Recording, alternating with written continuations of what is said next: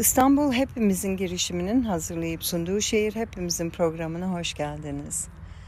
Bugün Hataylı gençlerle yaptığım bazı kısa sohbetleri sizlerle paylaşacağım.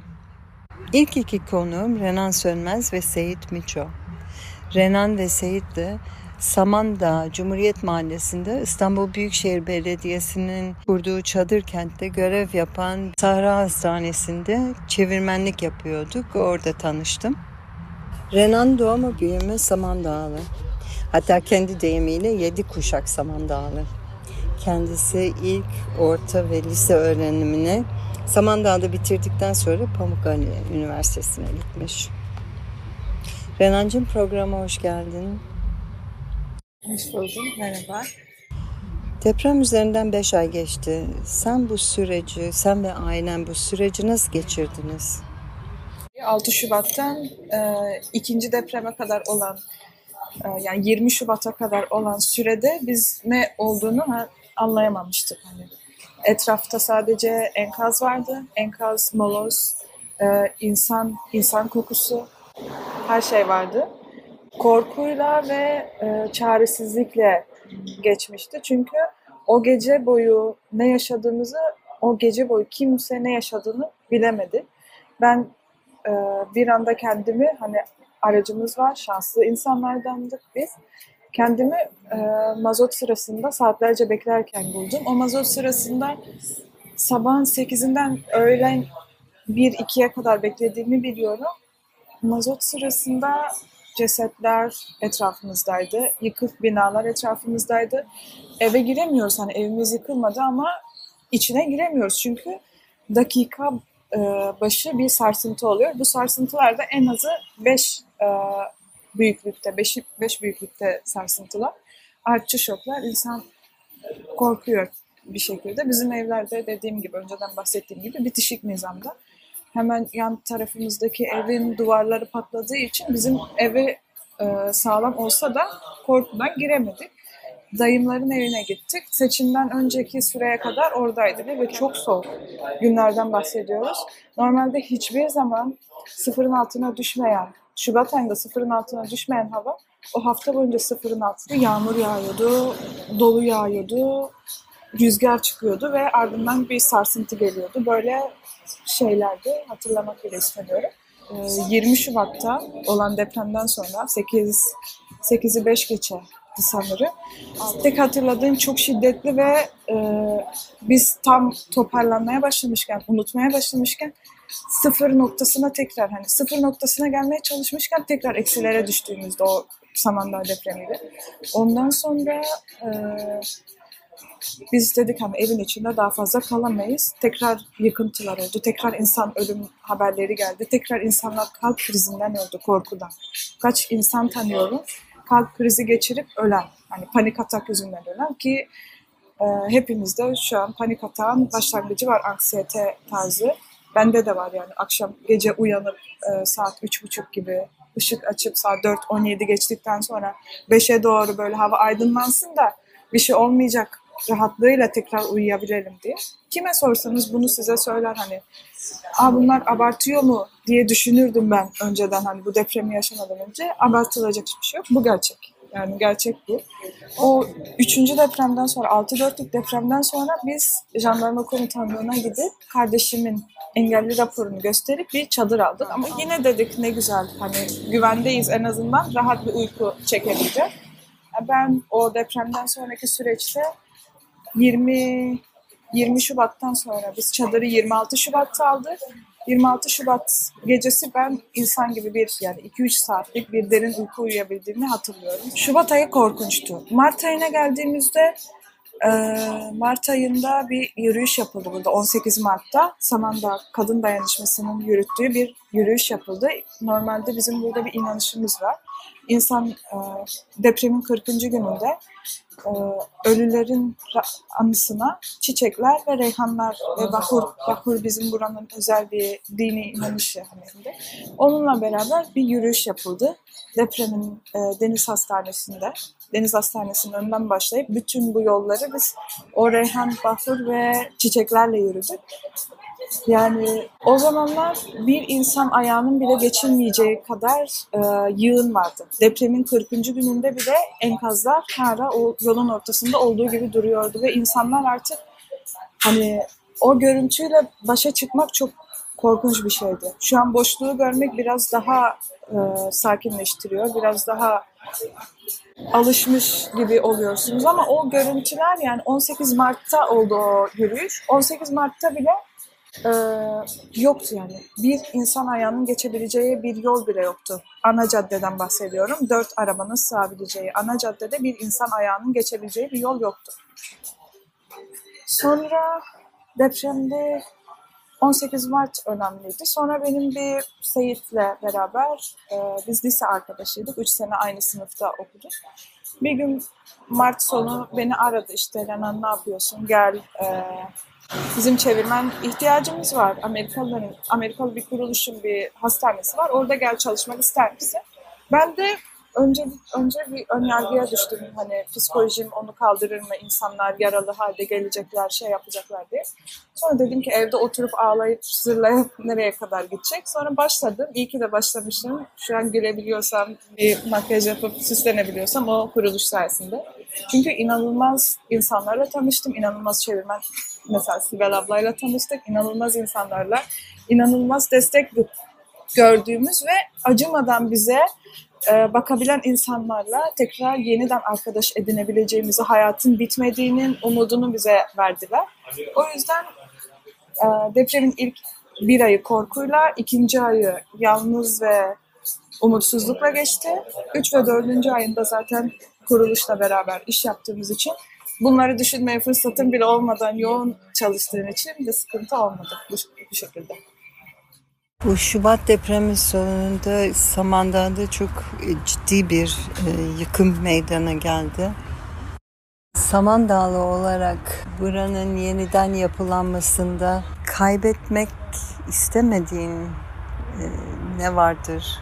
Samandağ'da kaybetmek istemediğim aslında herkesin şikayet edip ama kime sorsam bunu kaybetmekten korktuğu bir şey var. O da herkesin herkesi tanıması. Yani sokakta yürürken herkes birbirini tanıyor. Her yani bir şekilde göz aşinalığı da olsa e, herkes bir şekilde birbirini tanıyor burada. Küçük bir yer. Herkesin herkesi tanıdığı, herkesin birbirine yardımcı olduğu, herkesin e, hayatında bir şekilde aynı masada oturup yemek yediği insanlar vardı zamanında. Onları mesela kaybetmek istemezdim ama şu an maalesef onlar depremden dolayı büyük ağır yaralar aldı. Bir sürü insan burayı bırakıp gitmek zorunda kaldı. Gitmek istediler demiyorum. Zorunda kaldılar. Çünkü Burada yaşam e, biz böyle süslenip çıkabiliyoruz, giyinebiliyoruz ama yaşam burada zor. Hani normalde bizim bir isteyip beş alabildiğimiz e, şeylerimiz vardı. Şu an beş isteyip biri bulamıyoruz. Çünkü e, imkanlarımız çok kısıtlı burada. Marketler açıldı evet, e, kafeler açıldı evet, oturup kahve içebiliyoruz ama şu an bile yani şuranın görüntüsünü görür müsünüz bilmiyorum ama normalde buranın duvarlarında güzel grafitiler vardı şurası gibi. Güzel e, şeyler vardı. Bu ortamda bu şekilde yaşamak insan psikolojisinde bilmiyorum yani bir şekilde geçiriyoruz. Tek kaybetmek istemediğim bu ruhu. Samandan birlik ruhunu kaybetmek istemiyorum. Mesela seçim olayında e, insanlar Hatay üzerine çok yüklendiler. İşte siz AKP'ye oy verdiniz, başınıza ne geldiyse hak ettiniz diye. Seçimde CHP'ye oy çıkan dört ilçe vardı. Antakya karışık bir oluşum ve Antakya'da kimse kalmadığı için ben Antakya AKP'nin hani alışına inanmıyorum. Çünkü sadece polis ve askerler var orada şu anda. Samanda, Arsus, Defne ve e, Erzin miydi bilmiyorum hatırlamıyorum ama Samandağ, Defne ve Arsuz'da yüzde yetmiş e, Samandağ ve Defne'de yüzde doksan üzerinde CHP'ye Kılıçdaroğlu'na oy çıktı.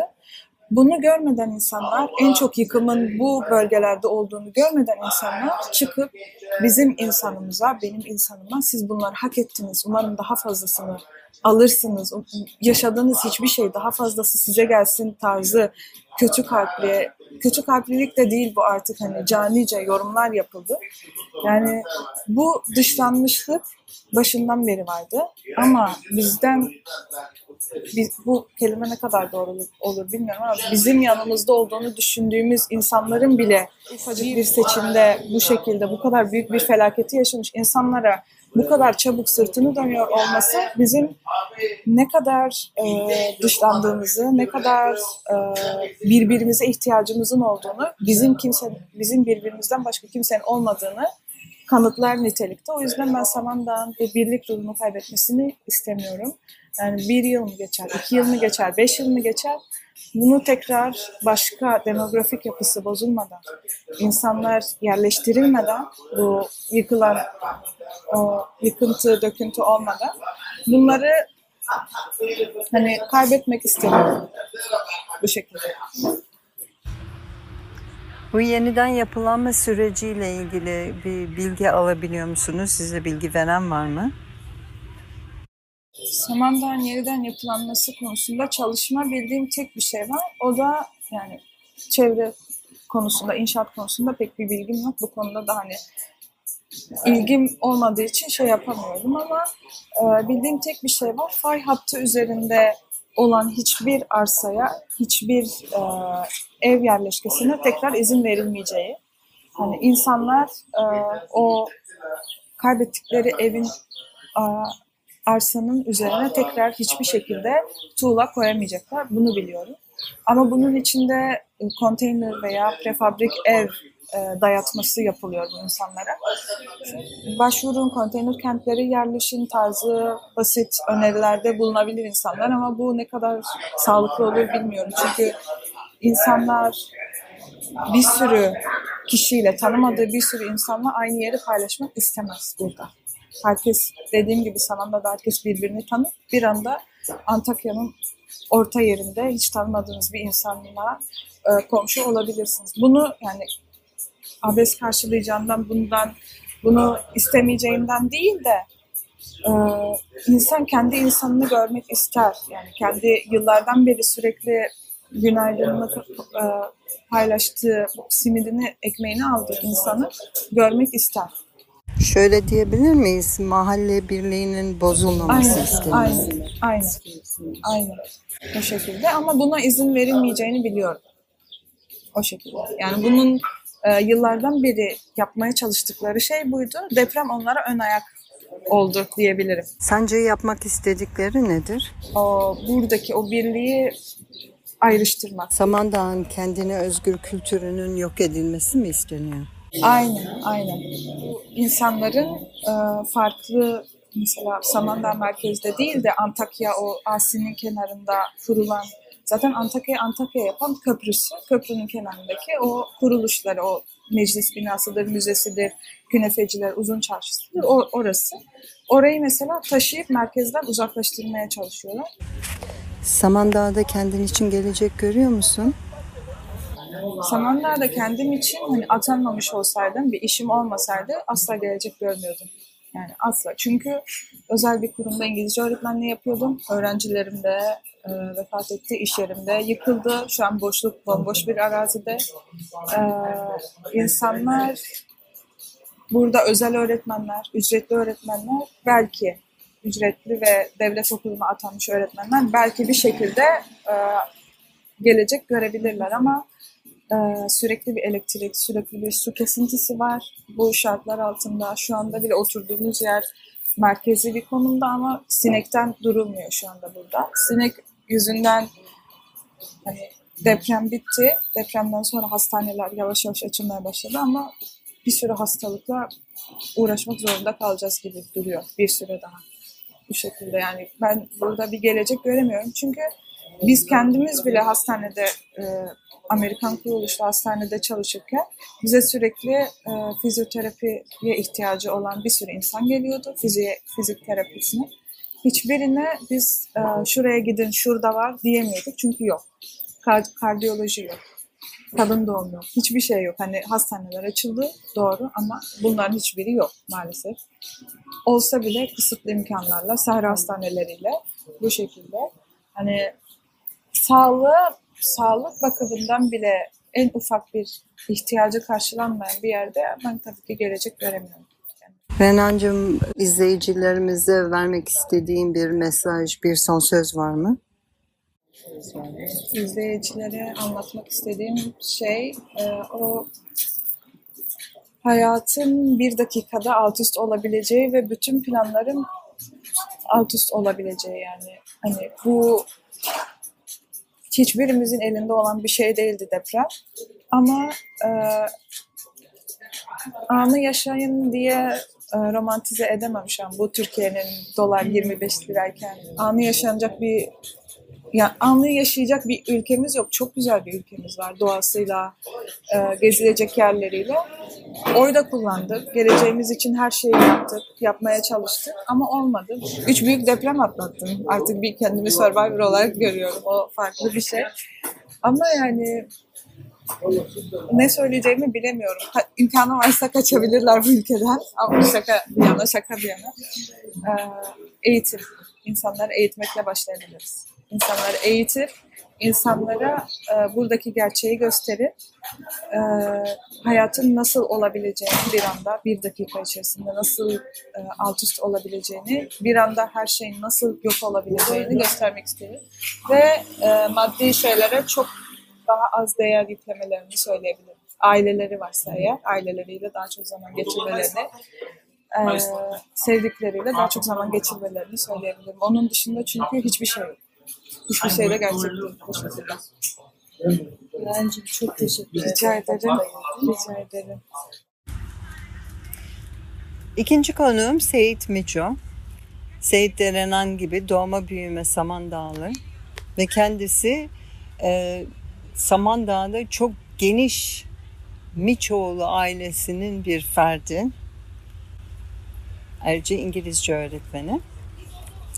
Seyit'cim bu depremden sonraki süreci sen ve ailen nasıl geçirdiniz? Bu süreci ilk başta e, ailemle beraber ilk 10-15 gün bayağı zorluydu. Çünkü burada herhangi bir yardım, herhangi bir e, elektrik olsun, internet olsun, iletişime dair hiçbir şey yoktu. E, bunlardan sonra e, ailemle beraber en yakın şehre Mersin'e gittik beraber. Adana'dan sonra Mersin'e gittik. Orada bir bir hafta, bir 5-7 gün falan geçirdik. Ondan sonra geri döndük. Burada bir çadır kente yerleştik. Ondan sonraki kalan bütün dönemlerimizi çadır kentte geçirdik. Ee, onlardan sonra da 3 ya da 4, yani 3 haftadır da evimizin önüne bir çadır kurduk. Evimizin önünde kalıyoruz şu an. Çünkü çadır kentleri boşaltma kararı aldılar. O yüzden. Bu yabancıların e, çadır kentte kurduğu bu Sahra Hastanesi'nde nasıl oldu da sen e, çalışmaya O başladın? nasıl oldu? Ee, kardeşim en başta boğaz ağrısı şikayetiyle hani hastaneye götürecektik. İlk tarafta da bir hastane yoktu. Duyduk ki bir Sahra Hastanesi, yabancı doktorların geldiği bir Sahra Hastanesi açılmış dediler. Oraya gittik. Oraya gidince de bir çevirmen arkadaş sordu hani bana ne iş yapıyorsun? İngilizce öğretmeniyim dedi. Aa bize çevirmen lazım burada gelip çalışır mısın falan gibisinden başladık. Sonra beni Remzi Hoca ile tanıştırdı. Ee, çalışmaya başladım ve ondan sonra e, Samandağ'da bulundukları bütün süreç boyunca onlarla beraber kaldım. Bu depremin travmasından sonra e, bu yabancılarla çalışmak senin için nasıl bir deneyimdi? çok keyifli ve çok eğlenceli bir deneyim. Hani depremden sonra beni kendime getiren, hani iyi bir şey yaptığımı hissettiren bir durum olduğu için benim, benim adıma çok iyi oldu. Deprem öncesi Samandağ nasıl bir yerdi? Savannah deprem öncesinde yani şöyle diyeyim, herkesin birbirini tanıdığı, e, yani şöyle diyeyim kendi adıma örnek olarak verecek olursam hani bir kız arkadaşımla çıktığımda hani bizi direkt şeyde hani görmüşler gibi direkt yayılan bir durum gibi bir yerdeydik. Keyifli ve eğlenceli hani bir nevi. Bazı yerlerde hani kötü olsa da hani kız arkadaşımla bir yere çıktığında direkt hani duyuluyor. Bütün zamanda öğrenmiş olur. Öyle bir yerde yaşıyorduk. Ee, ondan sonra e, yer bakımından, kültür bakımından seviyordum. Çünkü hani şöyle diyebilirim. Güneyin batısı diyebilirim aslında hani Samandağ için. Hani çok ileri görüşlü insanlar da var. Hani gördüğüm kişi, hani yaşadığım, tecrübe ettiğim kişilerden dolayı. O yüzden sevdiğim ve mutlu olduğum yani Samandağ. Renan'a sorduğum soruyu aslında sana da sormak istiyorum. Bu yeniden yapılanma sürecinde Samandağ ile ilgili kaybetmemek istediğin ne var? Yani şöyle kaybetmemesini istediğim şey burada bir hani bilinen gibi hani Ermeni köyü olsun birçok farklı köylerin beraber yaşadığı bir bir bölge Saman'da. Ee, bunların bozulmamasını isterim ve ilerleyen süreçlerde de sürekli beraber devam yaşamalarına devam etmelerini isterim. Çünkü hani Ermeni olsun, e, işte Alevi köyleri olsun, şeyler olsun bayağı ka- hani bir karışım, bir mix var ortada Samandağ'la. Bunun kaybolmamasını isterim. Samandağ'da yeniden yapılanma konusunda çalışmalar var mı? Aa, şu an bildiğim kadarıyla yok ama hani kendi gözlemlediğim diyeyim. Gözlemlediğim kadarıyla deniz yolu üzerine bir çevre yoluna başladılar. O dolaşımı şehir içinden çıkartıp çevre hani etraftaki yığınlardan dolayı bir çevre yoluna çekmeye hani trafiği çevre yoluna çekmeye çalışmaları. Şu an görünmeyenler yapılanmada bir tek o var. Şu an daha henüz yeni yapılan birkaç prefabrik ev gördüm sadece. Onlar da kendi şeyleriyle yapıyorlar sanırım. Bir bilgim yok çünkü tam olarak. Ee, başka e, bir etrafı gözlemlediğim zaman da yani daha şu an enkaz kaldırma çalışmaları devam ettiği için çok da bir bilgim yok. Sence Samandağ'ın yüzde kaçı enkaz halinde? Bence şu an %60, %70'i. Yani şu an ayakta kalan binaların da hani hiçbir güvenliği yok. Buranın yeniden yapılanma sürecini seni de dahil edecek olsalar ne yapmak isterdin? Yani şöyle şu an aslında en büyük sorun insanların evini nasıl ve yeniden nasıl bir hangi maddiyatla tekrardan yapabileceklerine yönelik bir şey. Hani bu konuda onlara hani yardımcı olabilecek birkaç etmen varsa ki hani ekonomiden çok anlayan biri olmadığım için hani parasal konuda da çok iyi değilim. Ee, hani onları rahatlatabilecek bir yöntemle evlerini inşa etmelerine yardımcı olmak en mantıklısı olabilir. Hani hani devletimiz biraz karşılıyor ama hani bu şu anki o geri kalan yüzdeyi de insanların kendileri karşılamaları gerekiyor ama şu an onları karşılayacak maddiyatları da yok çoğu evin. Bazılarının olsa da diğerlerinin yoktur hani. Bundan dolayı da hani bana verseler ilk başta dediğim gibi insanları ekonomik açıdan rahatlatmaya yönelik bir ev yapılanma sürecine girmeye çalışırdım. İnsanlara biraz daha hani rahatlatacak ve insanları daha da nasıl diyeyim şu anki asıl buradaki en önemli konu ekonomilerinin daha iyiye gitmelerini sağlamak aslında.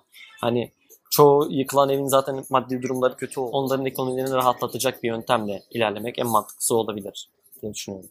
Samandağ'da kendin için bir gelecek görüyor musun? Ben şu anlık kendim için bir gelecek görmüyorum. Yani şu an içinse hani kendi adıma yurt dışına gitmeye çalışıyorum. Evet. Çünkü burada kalıp geleceğimi devam ettirebileceğim bir iş, bir olanağım maalesef yok. İngilizce öğretmenliği okudum ve dershaneler kapalı şu an. Hani atanamadım da. Ondan dolayı burada bir gelecek göremiyorum kendime. Son olarak da e, izleyicilerimizle paylaşmak istediğin bir mesaj, bir söz var mı? Ne demek isterdim? Yani o anların hani yarın ne olacağına kimse bilemiyor. Yarın ne olacağını kimse bilemiyor. O yüzden anın tadını yaşamalarını söylerim sadece. Tek diyebileceğim bu. Sen öyle mi yapıyorsun? Yani şu anlık. Yapmıyorum ama yapsınlar. Çok teşekkür ne ederim. demek? Rica ederim. Bugün üçüncü konuğum Eylül Keremoğlu. Eylül doğma büyüme Hatay'ın Ha- Defne ilçesine bağlı Harbiyeli. Eylül'cüm programa hoş geldin. Eylül nerede kalıyorsunuz?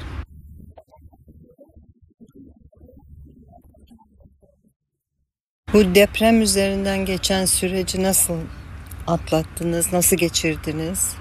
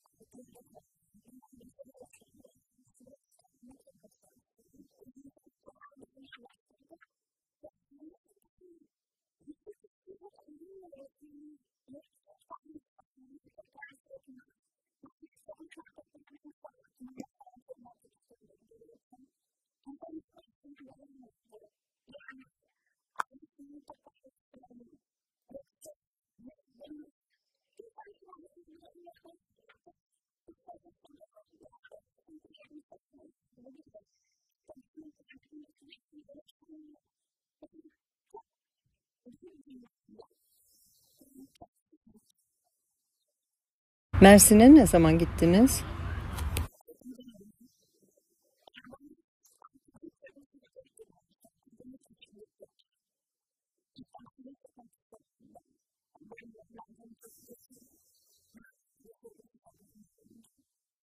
Ne zaman döndünüz?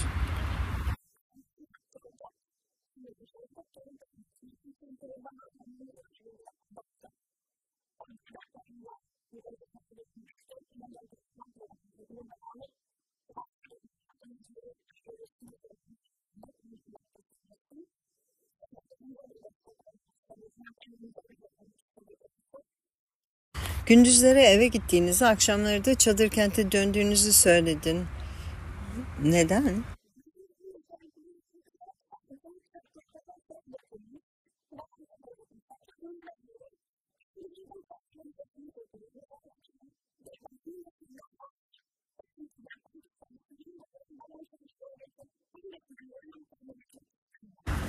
Bir Antakyalı olarak burada neyi kaybetmek istemezsin veya neyi kaybetmek senin en çok canını yaktı?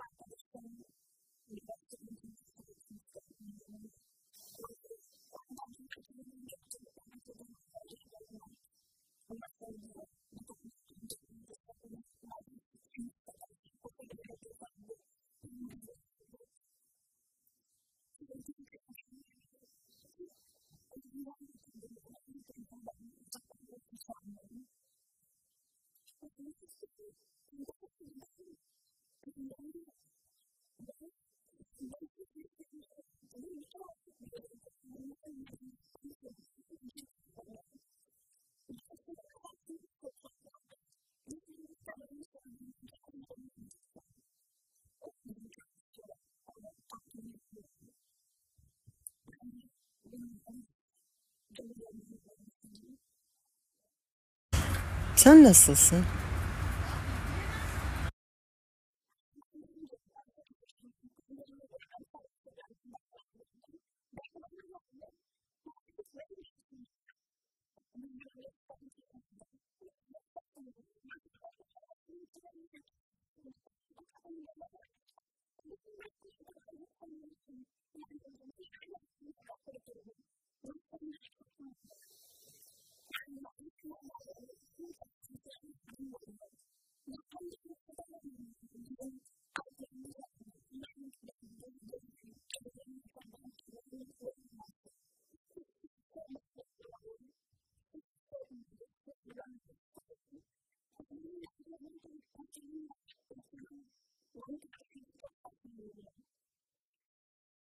Üniversite sınavına girdiğini söylemiştin.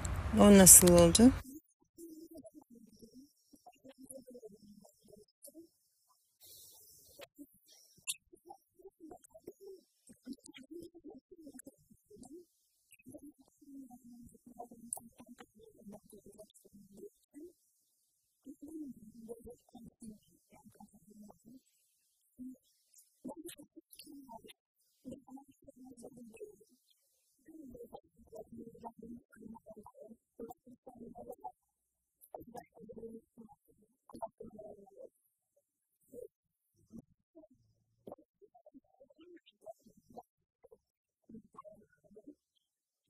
ord.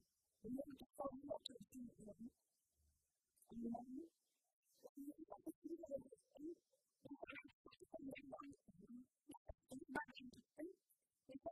you.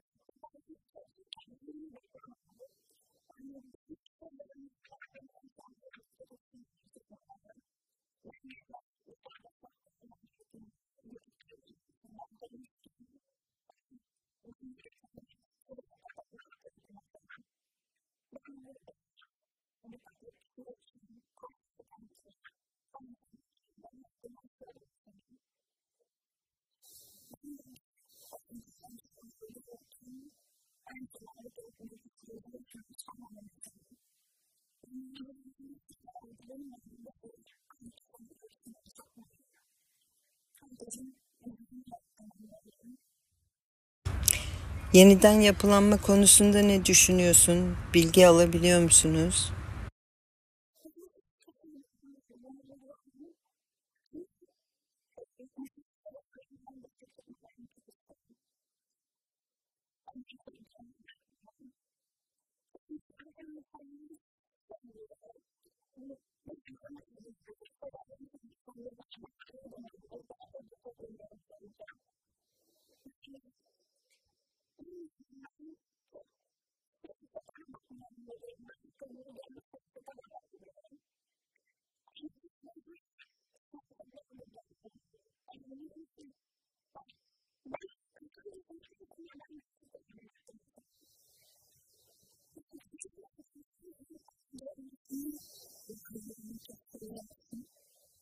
İzleyicilerimize anlatmak istediğin son bir şey veya vermek istediğin bir mesaj var mı?